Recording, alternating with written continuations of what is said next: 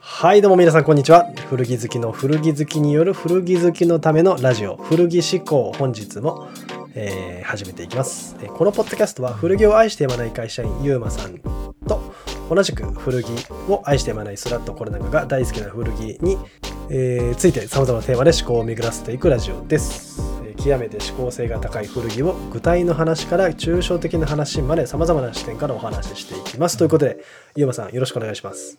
よろしくお願いします。お願いします。というわけで、えー今回第4話ですかね。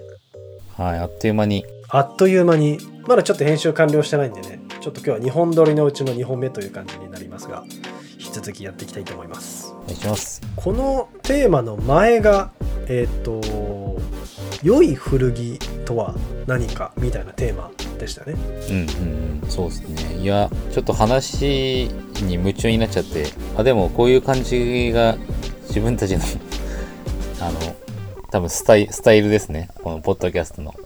うんうんなんかそうですよねテーマと挙げても別にそこの絵の回答を答えるというよりかはそこを起点になんかいろいろお話ししてこうぜみたいなそういう感じで全然僕らもいいかなと思ってますしはいはい、お付き合いくださいって感じですよね。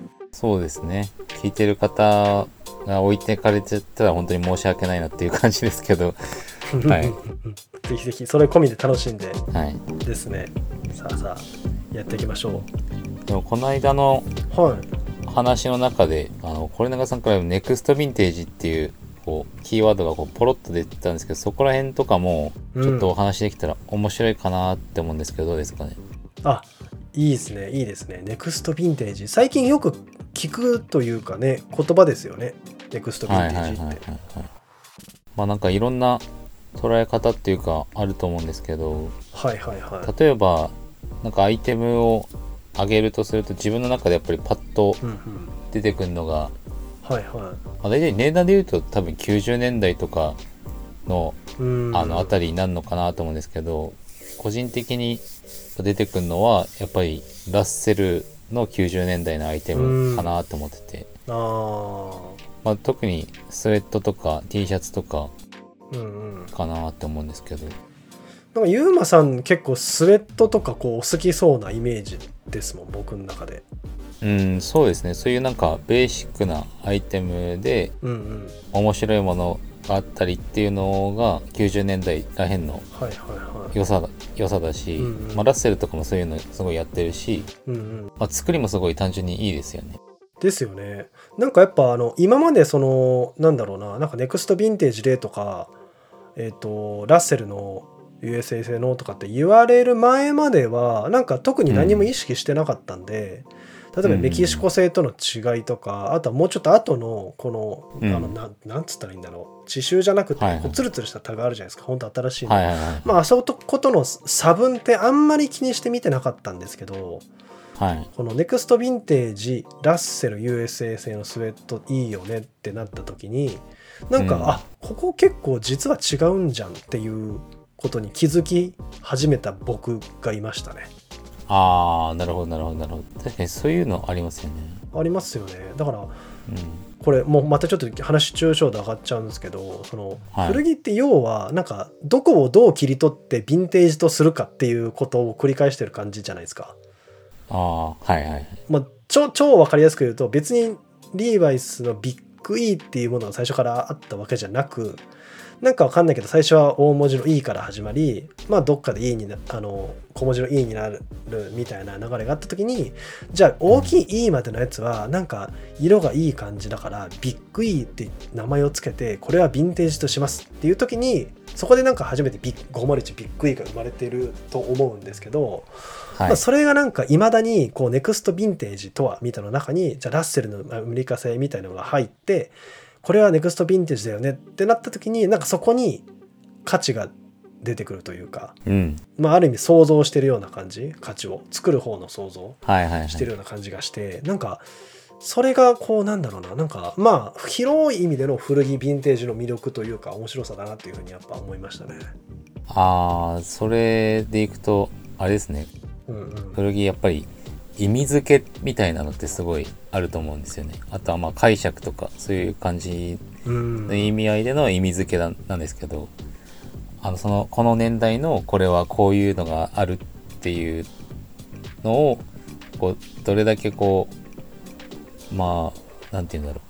ブランディングじゃないですけどどれだけこう打ち出せるかとかうん。それの良さをこうどう言語化するかとかうんちゃんと伝えられるかみたいな、うん。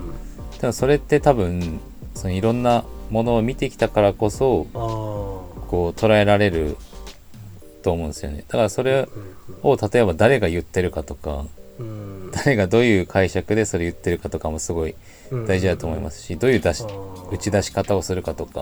はいはいまあそういうところもすごい問われてるんだろうなっていうのはすごい思うんですよね。うん。だからそれがうん。多分こうやり続けることによってうん。まあやっぱりこうネクストヴィンテージが常に生まれると思うしうんうんだからそれってすごい面白いことだと思うんですね個人的には。いやそうですね。まあなんかそれって古着じゃないしヴィンテージじゃないじゃんみたいなのももちろんあると思うし、うん。それはそれすごい本当にあると思うんですよね、うんうん。そういう価値観もすごい大事だと思うんですけど。はいはいはいはいなんかいろんなこう楽しみ方があるよっていうのをうん提案するというか、うん。してもらえるっていうのはうん。面白いなってすごい思いますね個人的には。そっかそうですよね。なんか提案しなかったらまあさっきのラス分かりやすくあれするためにラッセルの話に戻るんですけどわ何も提案しなかったからそこはただ一続きのラッセルのスウェットっていうだけなんですけど、うん。そこになんかラッセルのスウェットとかスウェット類をバーって見てきた人は、うん。なんかなんとなくそこのアメリカ製とそのそれ以前のものとか、うん。あとはそのプロコットンとかあるじゃないですか、はい。ちょっとこうリバースっぽいやつとか、はいはいはい。なんかあの辺ずっと見ていくとなんとなくその辺のき違いに気づいていき、はい。でそうするとそこに初めてなんかこういや USA 製とそうじゃないものとこのこう仕切りができてとか、はい。まあ、プロコットンと普通のアメリカ製との仕切りができてみたいな感じで解像度が上がってってでそこにちょっとこうただの平坦だったものところになんかこう盛り上がりだったりとかはあ。文脈みたいなのがちょっと出てくるわけじゃないですかそこで。うんうん。なんかそうするとこう例えば一列古着の無地のラッセルのスウェットがあった。今まではただのスウェットの列だったけどあここアメリカ製なんだみたいになると、そこはちょっとこうまた一つのなんだろうな面白みが出ますよね、うん区切ることによって。そう。そうですね。それ、まあ多分何でもあると思うんですよね。多分いろんなアイテムでもあると思うんですけど、で、やっぱりそれはもう再解釈を、あの、年代が浅いやつを再解釈するっていうのに関しても、やっぱりその元々の、だからスウェットのな成り成り立ちというか、元々のこういう形があって、こうなって、60年代がこういう形でとかっていうのがうんあった上で、うんその90年代にこれやってるのって面白いよねみたいなうん。解釈が基本にやっぱりなると思うんですね。古着が好きな人からすると。はいはいはいはい。っていうのを考えるとやっぱりそこのベースがあるとさらに楽しめるっていうのはあの通ずる部分だと思うんですよ。うんうんうんで多分それいろんなアイテムにつながると思うんですよ。何でもそうだと思いますね。スウェットでもシャツでもうんジャケットでも何でもはい。そうっすよねなんかそっかそこのなんだろうなんかやっぱ年代古いとことかを知ってるみたいなところの流れでっていう方がなんかそのよりなんていうんですかねそれあれですよね。そのこの前の回でお話しされてたその基本と応用みたいな話にちょっと近くなってくるような、うん。まさにその話ですもんね。そうですね。ね。あの、この間、はい。あの、ポッドキャスト、これ長さんのポッドキャストで、はいはいあはい。の、渡辺さんでしたっけ、うんうんうん。チャッピーの渡辺さん。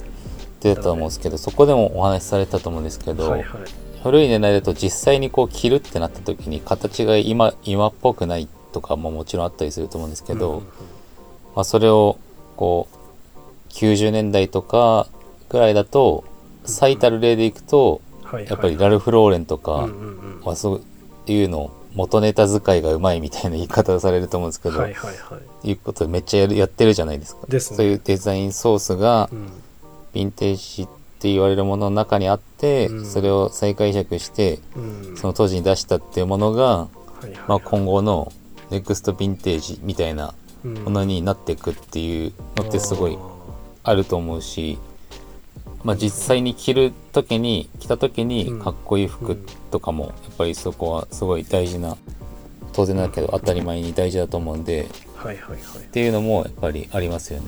ですね。あ面白い年代とかもあると思うしその年代の特色もやっぱりそれぞれで良さが出てると思うんで。はいはいはいはいここがやっぱり面白いですよね。だからそのねどこまでをこう例えばこのブランドはうん。違うとかヴィンテージにはなんないでしょっていうのももちろんあると思うしそれはそのうん。例えば自分が好きなカルチャーとか大事にしてるカルチャーとかをうん。中心に置いてるとやっぱりそれは違うなって思うのもあるしやっぱりこれいいかもっていう風になったりもすると思うしだからそれはいろんな考え方あると思うんですね。あとはまあ値段がこれでこの値段はさすがにネクストヴィンテージとかって言っても出せないよとかいろんなうん解釈のこうまさにその余白みたいなところははいはいはいあるなって思いますけどね。ねそうですよね。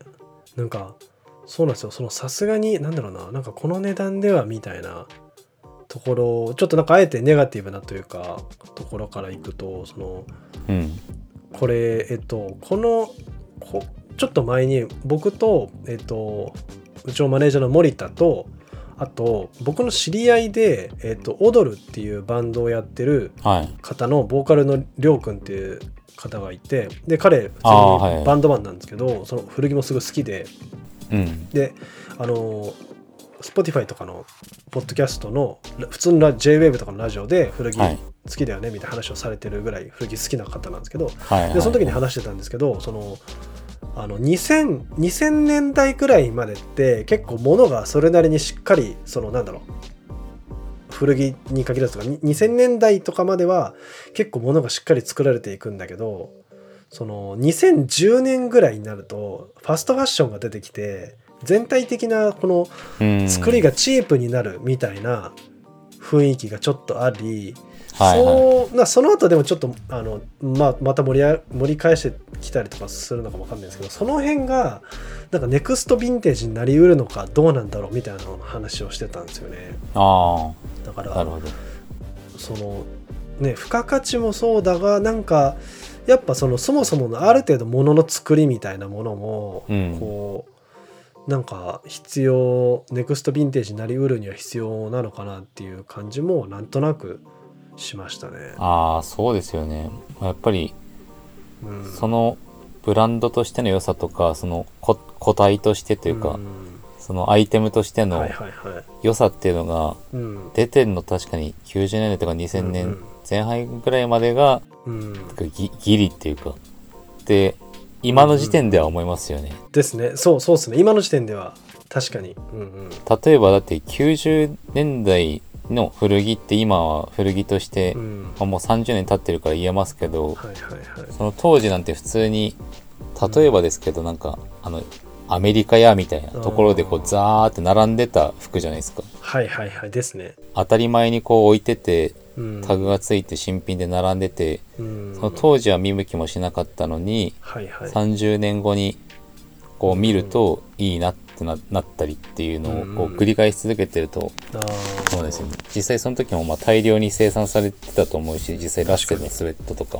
あまあそうかそうですよね。って考えればうん。まあ、どうなるかは分かんないけど、うん。やっぱりそのアイテムに対してのこう見方っていうのはやっぱりうんさっき言ったようにその根底の服の成り立ちとかがあってっていうのがあると思うからやっぱりそのなりうるものとなり得ないものみたいなのはうん絶対的にやっぱりあるんだろうなとは思いますけどね。はいはいはいはい。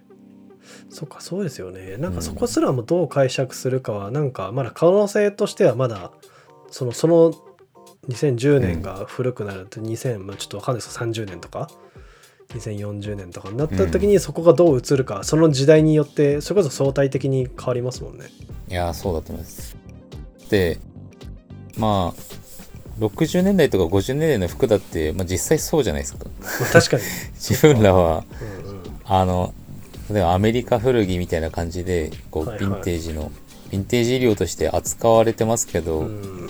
その当時からしたらもうただの、まあ、前も話しましたけど、うん。ただのジャージだしジャージであり運動着でありうんうんうん。あのね、汚れていいものじゃないですか当たり前に確かにそうですよね。まあ普通に高校の運動着ですもんね。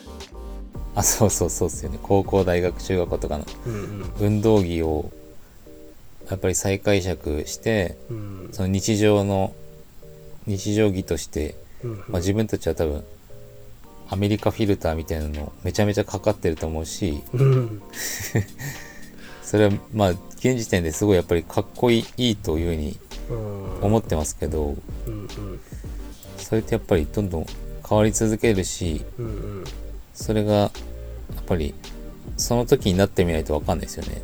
その未来に行ってみないと 今のものがどう思われてるのか分かんないみたいな。んかむしろこうまあ希望的なうん。あれですけどその2000年代までは生地が厚くてなんかわかんないシルエットがちょっとゆったりだけど2010年代だけちょっと生地が薄くて形も細身になる時代があるんだよね。で2020年になると元に戻るんだよね。みたいなぐらいな年代の特性ぐらいな感じでポジティブに捉えてる可能性もありますもんね。2040年代ぐらいに。全然あると思いますよねえその例えば単色のパーカーのフードちっちゃくてみたいな。うん。あそこだけやたら単色のパーカーのフードめっちゃちっちゃくて、うん。で 80s になるとちょっと大きくなって90パーがでかいよねみたいなぐらいなまあ差になるのかもしんないですもんね。何十年後かうね、ん。まあそうですね。もちろんなりうるものとなりうん得ないものっていうのは、ああのいつの年代でもあるっていうのは前提だと思うんですけど、あああそうですね。そうですね、はい、でもうん。やっぱりそういう捉え方はされる可能性全然あると思うし例えばですけどうん。うん50年後にこの、うん。まあ、アメリカ古着屋さんなのかどうかわかんないですけど古着屋さんがこうどう生き残るかというか古着というこのカルチャーがどうなっていくのかみたいなことを本気で考え直すっていうか考えるんであればうん。だそういうことも、まあ、やり続けないと、うんあのこの文化っていうかカルチャーは残っていかないじゃないですか。はいはいはいはい。ですね。だから2070年になった時に2020年代の古着をこうどう考えるかみたいな、確かに。多分それを本当にやり続けていくことで、はいはいこの古着屋さんとか古着カルチャーがうん。こうずっと続いていくんだろうなという漠然としたイメージはしてるみたいな感じですね。そっかそういう大きいこう今後の古着の未来みたいな形の大きい流れの中の一つ一つの区切りがなんかこうネクストヴィンテージって提案されるものたちなような気がしますよね。区切り区切りそうなのかなって思いますよね。うんだ今のネクストヴィンテージが10年後20年後はうんうん。あの本当のヴィンテージになってるかなってないかはうん。わかんないですけど。はいはいはいはい。っていう可能性がありそうだから多分ネクストヴィンテージと言えるというのがあると思うんですね。うん。そうかそうか。じゃあ可能性なんかこうビッグなヴィンテージになる可能性の可能性なんですよね、なんかこう金の卵的なはい。ネクストヴィンテージがね。まあいろんな条件というかあると思いますけどねやっぱり。そのビッグ E とか小文字の E になるとかそういうのってやっぱりこう年代によってその年代の背景があって変わっていくっていうところがあったりすればやっぱりなおこう説得力もあるしはいそのねそのカルチャーを映す鏡みたいな生き字引みたいなものになると思うからそういうものであればあるほどやっぱりその古着になった時にうん。この古着の意味付けはいはいはい。っていうのがすごいできできるししやすくなるし価値も高くなる可能性がやっぱりありますよね。うん。ですよね。いやだいぶでもなんかそう考えるとネクストヴィンテージってちょっとあながちバカにできないとかちょっと楽しみな感じもしてきますね。いや本当に。ですよねなんかこうこの話のポイントはその未来で今の古着まあ今の洋服現行品も含めてがどう解釈されてるかは読めないよねっていうのがやっぱ結構このフリーふ今の古着、うん。ネクストヴィンテージを盛り上げる一つの要因にはなってるのかなって思いましたね。なんか。ああそうっすね。ね。なんかその話のちょっとこううん。補足というか、ほんとここん昨日おとといか？違う昨日か。なんかそのおとといかなんかその知人の方にご飯誘われて、はい。これなんか別の僕のポッドキャストでもちょっと喋ったんですけどその方は僕より、えっ、と20個近く年上の方なんですよ。だから50代ちょっと過ぎみたいな方なんですけど、うん。で洋服を作ってるお仕事されててでその方50代の時に洋服好きになってるんでベースが古着なんですよ。ヴィンテージというか。世代的に、はいはい。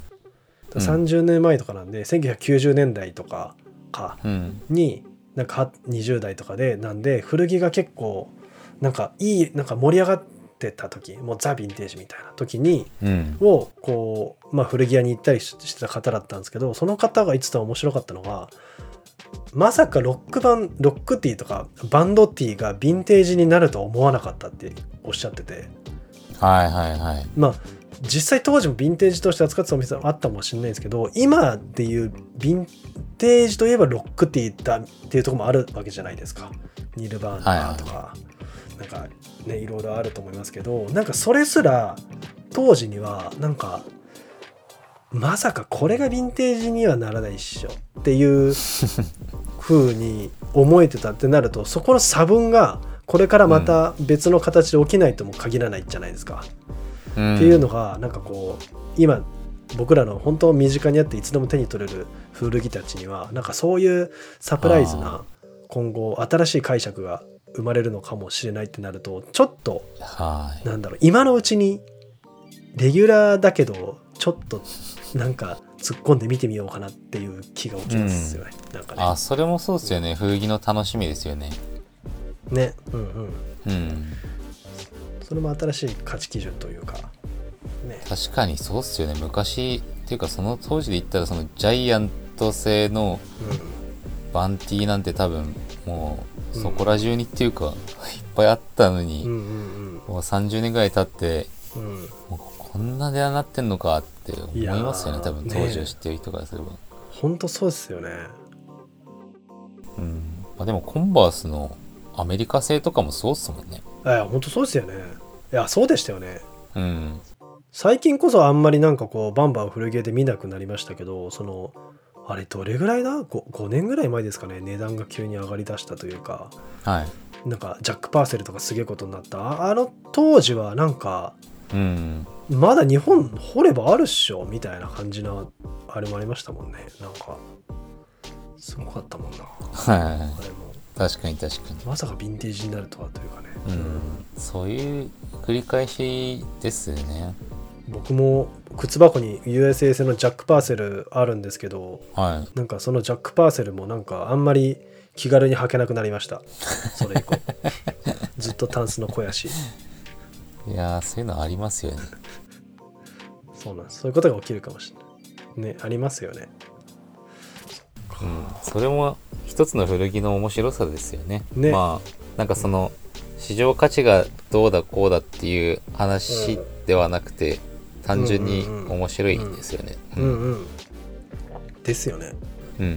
なんかまたちょっと話微妙にずれちゃうんですけどそのネクストヴィンテージまあ、はい。僕言うてもほらあの古着う売る側というか仕入れて販売する側のあれなんでそのうん。ネクストヴィンテージっていうのを、まあどっちかっていうと提案してさせていただく側の人間なんで、はい。まあ、そういうこう目線から見た時にやっぱこう、普段からまあレギュラーだよねって言われてるものでもなんか愛着見て見ていった時に、そのなんかレギュラーの中でもこいつはちょっと感じ違うなっていうところにやっぱずっと好きで見続けていくと気づく時があって、はいはいはいなんかそれがネクストヴィンテージまでいかないにしろなんか新しい、えー、と解釈を提供できるきっかけになったりとかやっぱあるんで。っていうのもやっぱこうやっぱみずっとたくさん見た人にしか気づかない差分とかはやっぱあったりとかしますしあたくさんもの見てる人のその古着の見見え方と多分そのそんなに見てない人だとやっぱその解像度がやっぱ違うからあ確かにやっぱそこのなんだろうな提案するって意味ではたくさん見るっていうのは結構、まあ、改めて大事だなって思いましたね。うんそうっすよね。なんかそのちょっとしたディテールの違いとか、うんうん。なんか年代で同じブランドだけど、うん。あここの年代だとこうなるんだみたいなはい発見みたいなのって、やっぱりこう続けて見てるというかうん。たくさんのものをこう追ってみてないとうん。なかなか気づけないですもんね。ですよね。うん、最近こう人気のラルフ・ローレンのシャツ関連もほら裾に僕あのロゴがついてるやつは結構人気高かったりとか、オープンカラーだとかあとなんかもうちょっと、うん、あのマニアックにいくとあのビッグシャツとかそのラルフのラベルの下のあそこっていろいろバリエーションがああはいはいはい。あるじゃないですか、あそこのブレイなんかクとか。とかそうですねブレイクとか。あの辺とかはい。も普通にやってたら、で普通にラルラル古着屋に並んでたらみそんな気づかないじゃないですかやっぱりやっぱき、うん。ねなんか見ていってきたりとかしていくうちにあこれなんかこのタグのやつだと着た時のこの肩の膨らみがすげえいい感じになるなみたいなって気づくってそれがヴィンテージにねなりうるみたいな。っあていうのもあったりするんで、やっぱなんかたくさん古着見てる人すごいなって思いますしなんかちょっと無理やりつげつなげちゃうんですけどこれを聞いてる方でなんかそういうのあればなんかもう教えてほしいですよね。ああああ確かにそうですね。ネクストヴィンテージというか、なんかこうネオヴィンテージというかなんかうん。ね皆さんどうなんだろうっていうふうに思ったりしました。確かにそういうのありますもんね。それぞれのうん。こう好きな部分とかうん年代とかうんね。自分はここがこうなってるのやっぱ好きだとか絶対あると思うんですよね。はいはいはい。うん皆さんの偏偏愛とかフェチについてねぜひなんかご感想とかでも。いやそうっすね。だからいつかインスタライブとかこうゆうまさんと2人でやってちょっと聞いてみたいですよね皆さんにもね。ああぜひ、ね。そうっすね。やりたいですね。はい、はい。はい。ありがとうございます。まあそんなこんなでまあまあいい時間になってきたんですけれどもまあゆうまさん的にちょっとこうネクストヴィンテージ関連なんかお話足りないこととかをこう話題に出したいこととかなんかあったりしますか、いやーなんかやっぱりうん。こう古着古着というフィルターじゃないですけど、うん。があるとその今の服でもちょっと前の服でもうん見え方がちょっとずつ変わるからうんそれはすごい面白いしやっぱりその時代背景とかがあってのうん。その年齢の服っていうのがうん。ある程度こう知った上だとはいはいはい。やっぱりよりこうネクストヴィンテージ的なものの見方も楽しめるからやっぱり面白いなと思うのでそういうどんどんなんだろうこう探求していってほしいですね。特にこう私たちより若い方々というかには、あそっかそうですね。確かに。うん、若い世代には若い世代にしか気づかないところもきっとありますもんね。ああそれも確かにあると思いますね。そのし観点としてね。同じたくさん見てる服を見てる人にしてもまあ逆に言えば僕らほらこあの、うん。なんだろう。なんかこう最しあの子供がいて奥さんがいてっていう人にしかはい。見えてこないネクストヴィンテージもあるし、はい、えっと、もっと若い世代でもう着こなしなんもう何でも着たるぜみたいな人から見にしか見えないネクストヴィンテージもあるだろうし。うん。うんなんかそういうこういろいろなねネオヴィンテージとかネクストヴィンテージみたいなねマイヴィンテージみたいな言い方もいいかもしれないですけど。ああいいですねだからそういうものをねなんかぜひこう一緒に追求していきたい感じですね。うん。すごいまとめましたね。まとめましたね。やるなぁいや思考ですね。やるんですよね。思考だな。ぁ思考です。よしや2本撮り目のうちの2本目にしてちょっとなんとか仕事をしました。という感じでだいじゃあ大丈夫ですか？はい。いい感じでしょうか？いい感じですね。じゃあ今回はじゃあこんな感じでネクストヴィンテージに関して話してみましたということで、えーこのポッドキャストのご感想は Spotify をでご視聴いただいた方は Q&A のコードのところに書いていただいて構いませんし、まあ、Instagram 我々おのおのやっておりますのでそこにこう、まあ、DM とかリアクションでご感想をご投稿いただいて構いません。Twitter で「ハッシュタグ古着思考」で書いていただくのも全然 OK です。はい。というわけで、えー本日もご視聴いただきましてありがとうございます。それでは皆さん失礼いたします。